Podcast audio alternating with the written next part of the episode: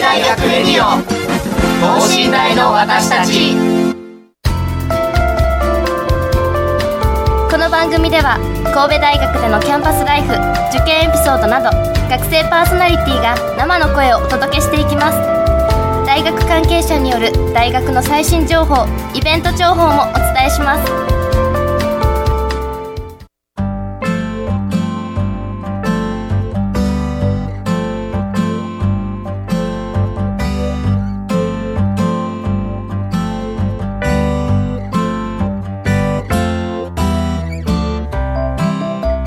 はい皆さんこんばんは。ということで、えここからのお相手はですね先週に引き続きまして、え経営学部2年の柳賀俊がお送りいたします。はいよろしくお願いいたします。ということでですねまあ9月も第2週目に入りましたけどね僕のサークルではですねちょうどねあの日曜日からですね合宿がありましてねあのちょっと愛知県の方であの行ってきたんですけどもまあ楽しかったですね。ね普段こう寡黙な部員がね海に来た瞬間もすんごいテンション上がってるとかね。であの普段のねこう部員では見せないようなね素顔がいろいろとねあのできたんで。あもちろんちゃんとあのサークルの練習はしましたから あのただ遊びに行っただけじゃなくてちゃんとその先であのサークルの練習もしたりしてねいろいろ楽しめた、まあ、4日間だったなと思います。ということでですね、えーとまあ、今回、えー、とゲストに来ていただいてますのはボランティアなんですけどもねあのボランティア自体実は僕はやったことがねあの実はありましてあの神戸大学に ESD っていう授業がありまして Education for Sustainable あ噛んだ。Education for Sustainable えー Development ですね。持続可能な、えー開発えのための開発？持続開可能な開発のための教育ですね。なんでこんな噛んでるのか知りませんが。はいというか、まあ、こういう教育のカリカリキュラムがありましてそちらの一環でねちょっとボランティアに2回ほど行かせていただいたのでね。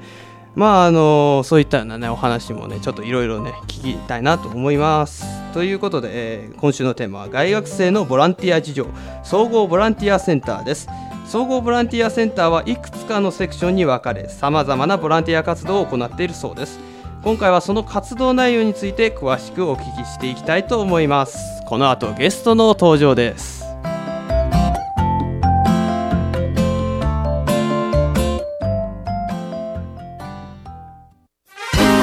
学レディオ等身大の私たち。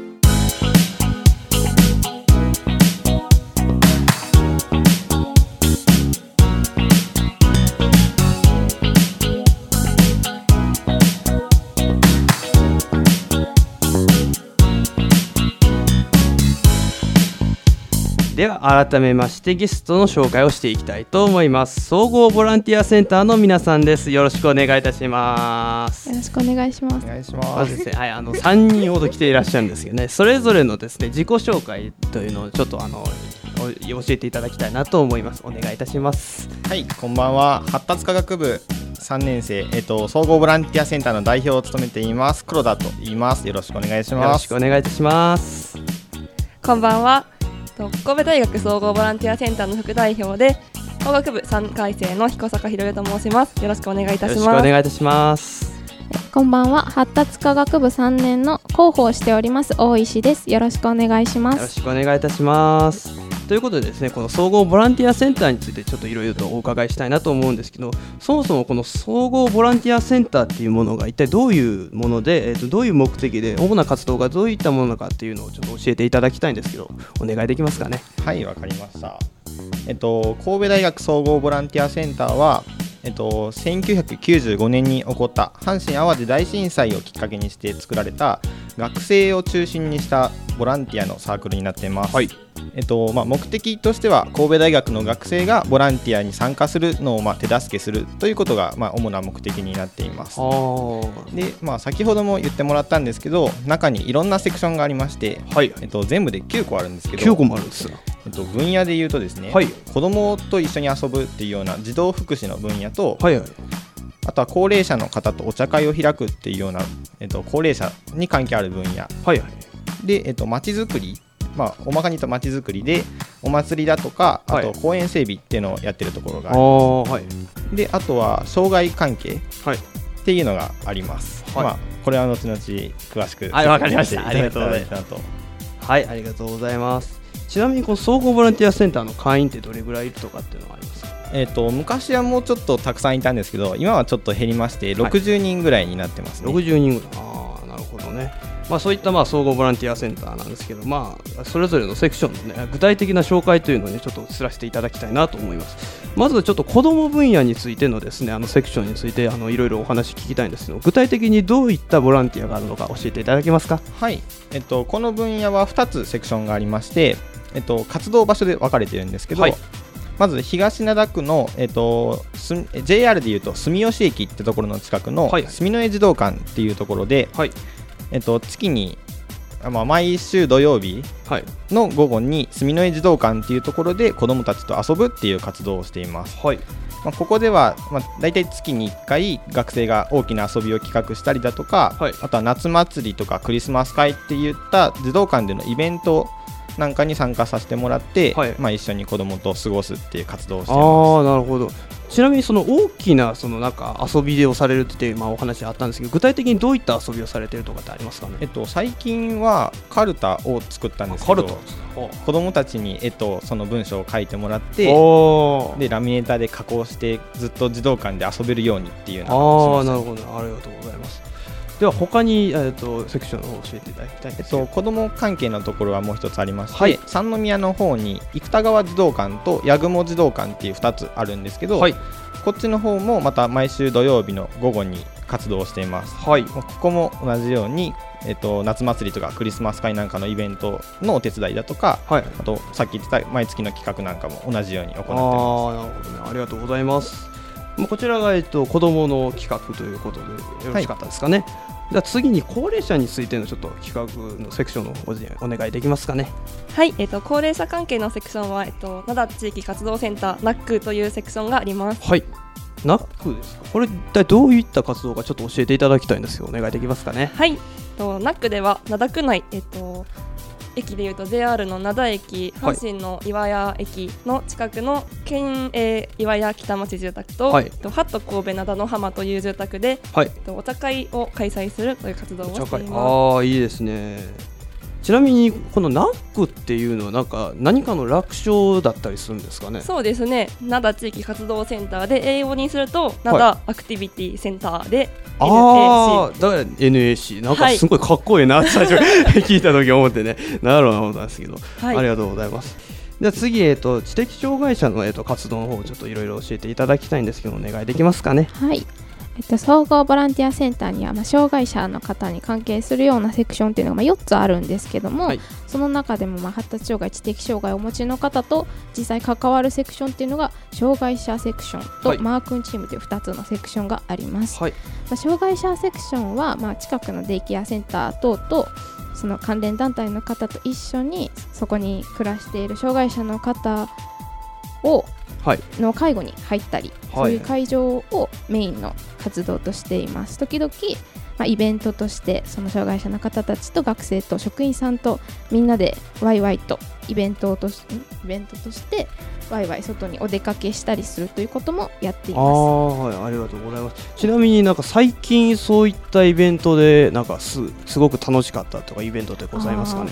そうですね。新歓期になるんですけども、あの新入生のこうまあしえー、と新刊として鍋パーティーをするんですね。あはいはい。それはまあセクションのメンバーの人がもちろんメインでそこに障害者の皆さんもお呼びして職員の方もお呼びしてそしてその職員さん障害者の方と学生ともうみんながごっちゃごちゃのカオスな空間に新入生をお迎えしようっていう鍋パーティーというイベントがありました。いいですね、はい。やっぱ新歓期って本当にいろんな方が来てねなんはいかすごく楽しいですよね、はい。い。やそういうそういうことがあって楽しいなと思います。他に、はい。えっ、とセクションございましたらいろいろ教えてください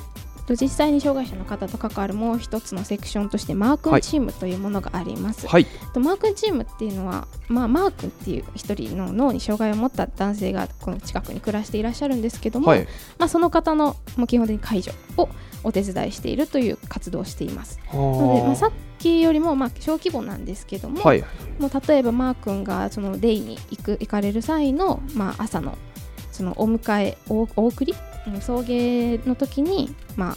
学生2人とマー君と3人でこう近くを散歩したりっていうことが本当のんびりした活動がメインになってますね。あー。じゃあそこの活動ではそう大規模な活動もあれば、うん。そう小規模で活動するっていうそうですいろいろあるんですね、はい、ありがとうございます。では最後にですがまちづくりの方のですねセクションあまだあります。あごめんなさい。申し訳ないです。申し訳ないですえっとまあ、今度は実際に障害者とかかすごく関わるっていうわけではないんですけども、まあ、例えばろう者の使う手話の手話を勉強するペンペン草というセクションと、はい。今度は盲者の方が使われる点字を勉強する点訳セクションという2つのセクションがあります。はい。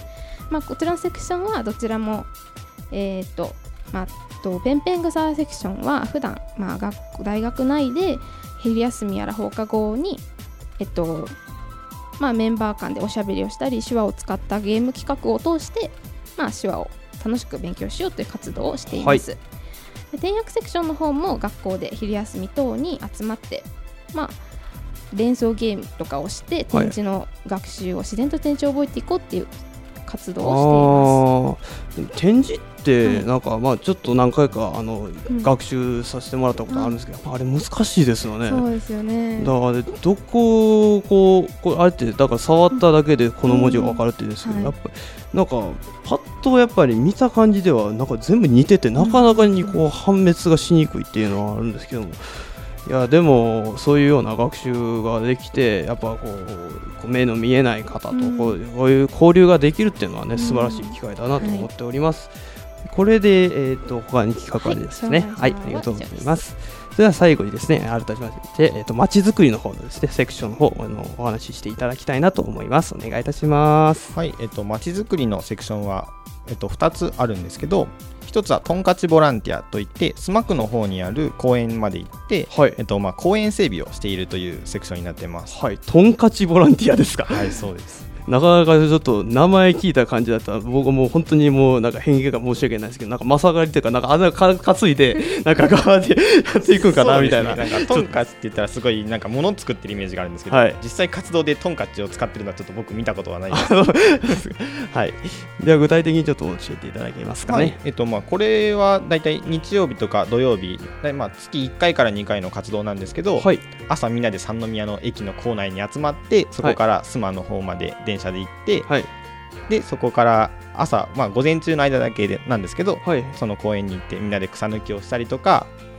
あとは花植えっていうのをして、公園の整備を行うっていうところにな行うっていう活動になっています。あーなるほどね。本当にトンカチは使ってないみたいでってないですね。どっちかいうとなんかシャベルとかそうですねスコップとかスコップとかそっちの方になるんですねはいありがとうございます。でももう一つございますかね。お願いします。はい、もう一つはななだチャレンジというお祭りです。おはい。えっとこちらはあの以前こちらのラジオで紹介いただいたのでもしかしたら知っている方もいらっしゃるかもしれません。はい。と今年はあのこのお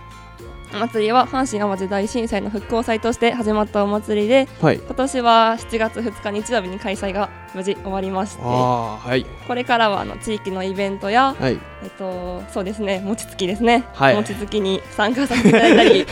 という活動になっております。はい、まあ、灘チャレンジはやっぱり毎年のように本当にあの地域の方々が来られて、子供さんも来られてものすごく盛り上がりがあるんでいやなんか毎年すごい楽しそう 楽しそうだなって僕なかなかねちょっと日程が合わなくてこれ行きたくても行けないです。あの灘チャレンジってあ消火器体験あるじゃないですか。あありますね。あれめっちゃやりたいですよ。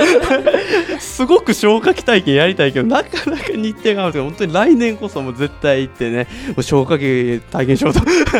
ぜひ。うんはい、ありがとうございます。まあこれがまああの主なセクションとなってますが、その他なんか単発の活動ですとかそういうのがもしございましたらね、あのいろいろちょっとお話あのお聞かせ願いたいなと思うんですが、ございますかね何か。はい、えっと、総合ボランティアセンターではあのニーズという形で、はい。地域の方からの依頼を受けています。はい。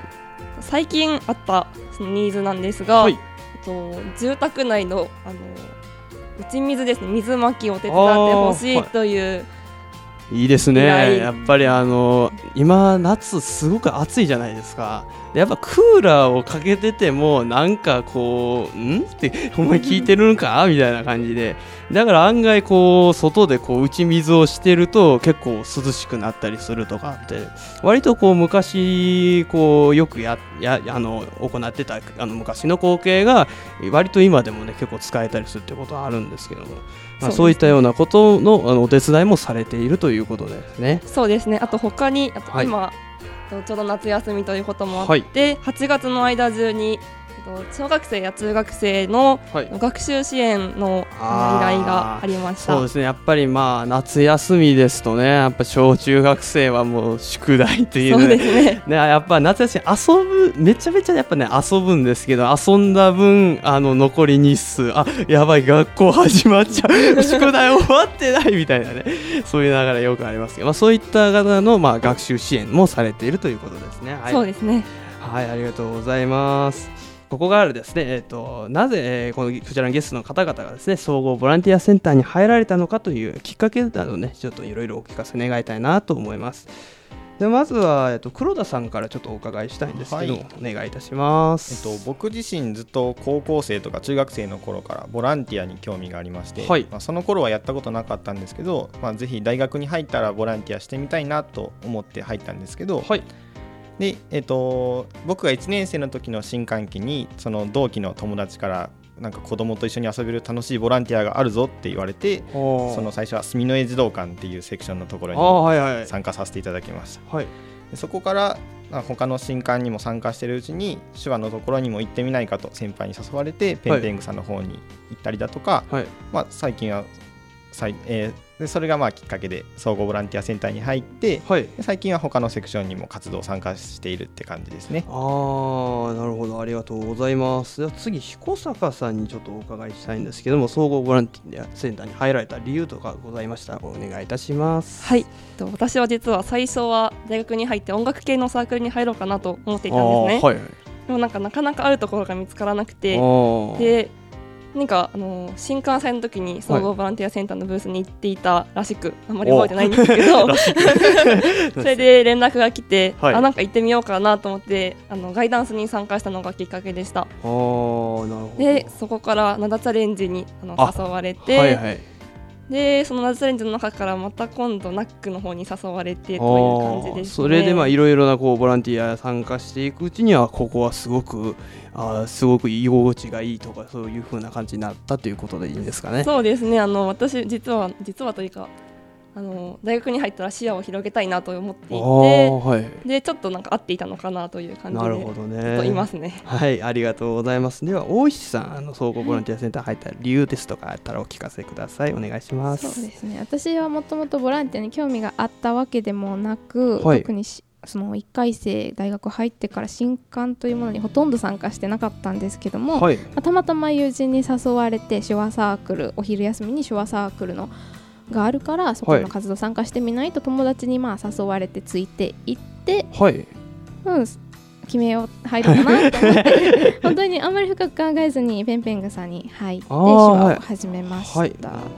ありがとうございます。ではですね、それ次はですね、このお三方に総合ボランティアセンターのここが魅力だととか、あと印象に残っているエピソードなどあったらですね、それぞれお聞かせ願いたいなと思います。お願いいたします。はいえっと、僕が総ボラに入って一番良かったなって思うのは、さっきまあ彦坂さんも言ってたんですけど、はい視野がすごい広がったっていうのが僕の中で一番大きいことですかね。そうですねやっぱりいろんなボランティアに参加するとなるとやっぱりあのいろいろな多様な考え方を持った方々がいてそれぞれその方々からいろんなあの視点多様な視点が受けられるっていうのはありますよね。そうですね。普通に大学生活をしてても全然なんか大学生としての視点しか持てないと思うんですけど、はいはい。子供と関わったりだとかあと障害者の方々と関わることで、まあはいどういうふうに暮らしにくいのだとかはい。そういうなんか耳が聞こえなかったらどういう時に困るとかどういうことをしてもらったら嬉しいのかっていうような勉強もすることでなんか絶対に普通に大学生活をするよりかははい視野も広がってはないんか社会のためにこれから社会に出ていったら活躍できるのかなとはい思います。ありがとうございます。確かに、あの、確かに、ここで、こう、なんかいろいろ経験したことって、絶対社会に役立つ。っていうふうに僕はすごく思うんですけどね。はい。では次彦坂さん、えー魅力ですとかエピソードありましたらお願いいたします。はい、えっと黒田君ちょっと捉えてしまったんですが、えっと私が魅力だなと思うのは、と震災から始まった活動が多くあることもあって、はい。神戸でだからこそできるという活。動があるはいという、まあ地域にこうなんか密着したようななんかそういうような活動っていうのもやっぱ多いですよね。そうですね。はい。その中でなんか印象に残ってるエピソードとかっていうのはなんかあったりはしますかね？でもあれですよね。やっぱこうなんか結構こういうボランティア系のことって本当になんか些細なことでもやっぱこうなんかすごくこう思い出に残るっていうものがやっぱありますよね。ですからやっぱり多分そういうのがあってあのもうちょっとあるんでしょうねという形になりますが、はい。じゃあ次ですね。えっと大石さんお願いいたします。そうですね2人がとても真面目なことを言ってくれたんですけども、まあ、私は単純に自分のこう人間関係がすごい広がったなっていうふうに思います、はいまあ私は基本的にペンペン草で活動はしてたんですけども、はい。まあ、そこがまあ総合ボランティアセンターにも所属しているということで、まあ、総ボラ全体のまあイベントだったりに参加したりするとやっぱり別のセクションに所属するまあ同回生とかまあ先輩とかいうのとま。顔見知りになって、まあ、その後、まあ、そのセクションに例えば参加したりとかするとさらにその人間関係がペンペンに入ってるだけだったら会わなかった人たちに会うことができたのが良かったなって思いますそうですね。やっぱりまああのお三方のお話全部聞いたんですけどやっぱりあの多様な視点が得られるとさまざ、まな人に出会えるってやっぱこれ多分人間にとってすごく重要なことじゃないかなって僕はすごく思ってて。やっぱりこうあのこう昔からいるこう仲間とずっと過ごすっていうのは、まあ、それはそれでありな考え方だとは思うんですけどやっぱりこういろんな視点が入ることでねこう自分があのこう見られてたんだ。だ今度はこういうことをしてみようっていろんなことチャレンジできますよね。それチャレンジすることでどんどんこう自分の人間性がより豊かに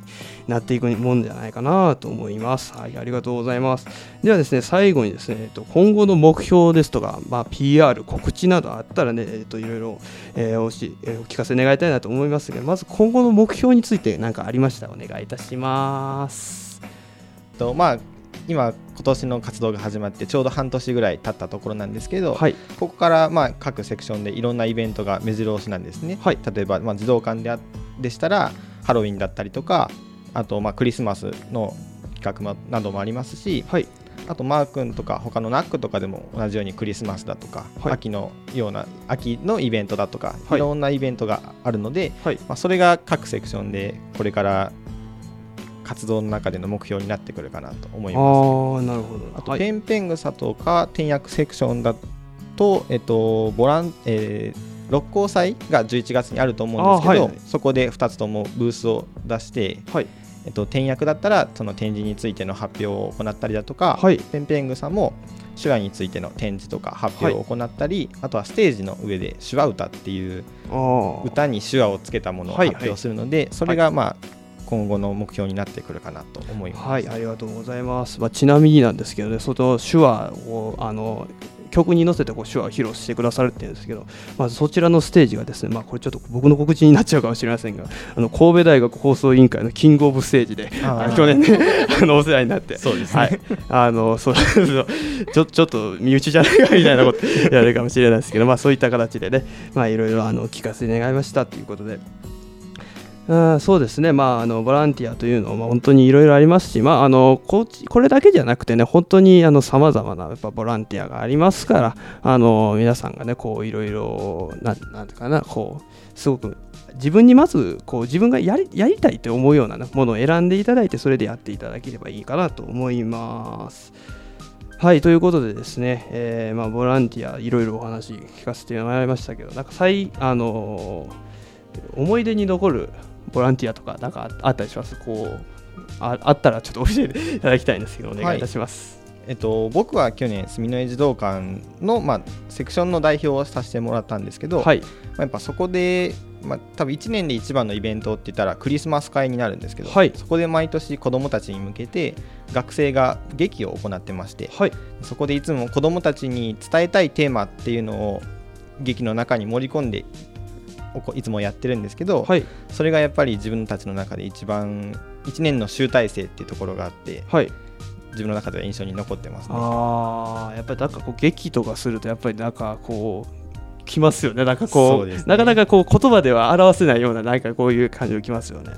ありがとうございます。では彦坂さんの方なんか思い出に残ることとかあったりしますかね？そうですね。私は主にナックとナッチャレンジに所属していろいろ担当を持つ機会があったんですけど、はいナックでは1回生の時にクリスマス会の担当を持ってはい。でその時に住民さんがすごく喜んでくださったことがすごく印象に残っているのあとーはい。あと今年のナダチャレンジで私ステージを組むという担当をあしていまして、あはい。あなんか自分が組ん組んだというか主導したステージの舞台でなんか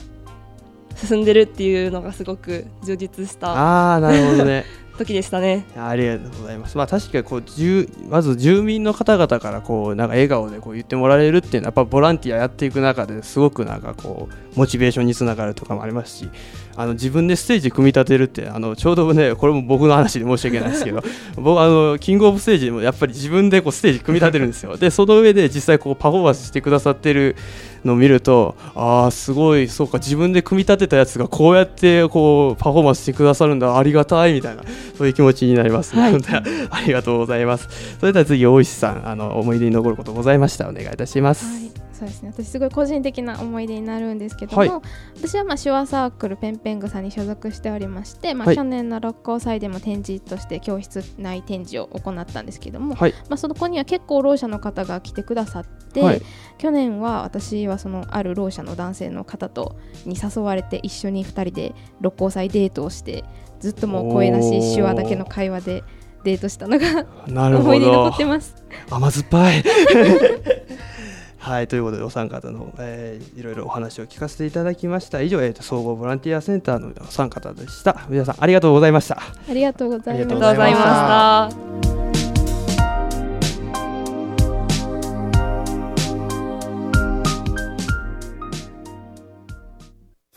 神戸大学レディオ等身大の私たち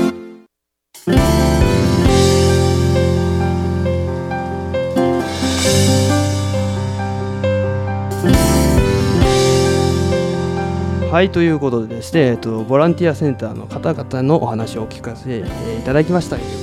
そうですねやはりあのボランティアというのはね、まあ、なかなか皆さんこうやあのこうなんですかねなかなか機会がチャンスを得るっていうのはなかなか難しいものでこう最初の一歩を踏み出すのがやっぱりなかなか難しいんですよね。でもこれいざこう踏み出してみてやってみるとねものすごくやっぱ楽しいまあ、あの楽しいって言葉だけじゃなくてこう体の中でなんかこういうあこういう感じなんだみたいな。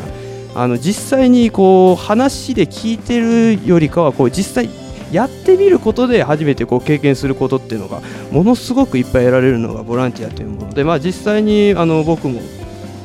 あの2回ほどそのボランティア行かせてもらった時にもですねやっぱりあのこういろんな方とのおしゃべりをしていく中であこの人はこういった視点があるんだ。あでもこの人もこういう視点があるんだ。でもこことここをこう結びつける方法なんかないかなとかっていろいろ考えたりしてね結構面白かったりしますし。であともう一つ行ったボランティア先がちょうどあの子どもたちにこう紙芝居を披露する、えーところでして、まあ、そちらでもですねどうやって子どもたちにあの語りかけたらいいんだろうってちょうどあのゴミに関する話の紙芝居だったんですけどもでもね子どもたちってものすごく素直であのゴミを捨てるにどうすればいいですかとか言ってもう分別したらいいですよとか言って素直にもうパッと答えてくださってね。いやなかなか子どもたちにはすごいなと思いましたけど、まあ、こういったねあのボランティアではねなかなかこう実生活では得られないさまざまな経験がありますのでねぜひともお越しいただければなと思います。というわけでねそろそろお時間が来てしまったようですね。えー今週もですね、えー神戸大学、えー経営学部2回生の柳永俊が、えーお送りいたしました。それではまた来週。さようなら。